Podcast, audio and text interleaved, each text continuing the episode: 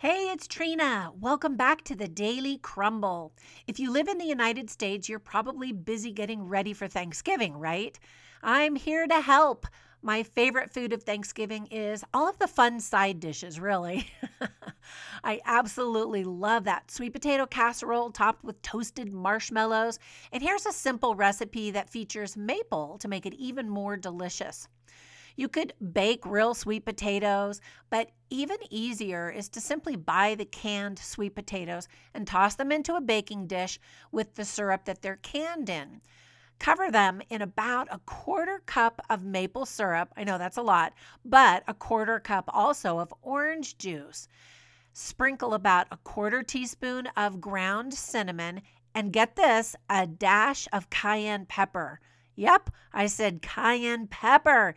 It gives just a tiny amount of pizzazz to the dish. Cayenne pepper, by the way, is simply ground red pepper.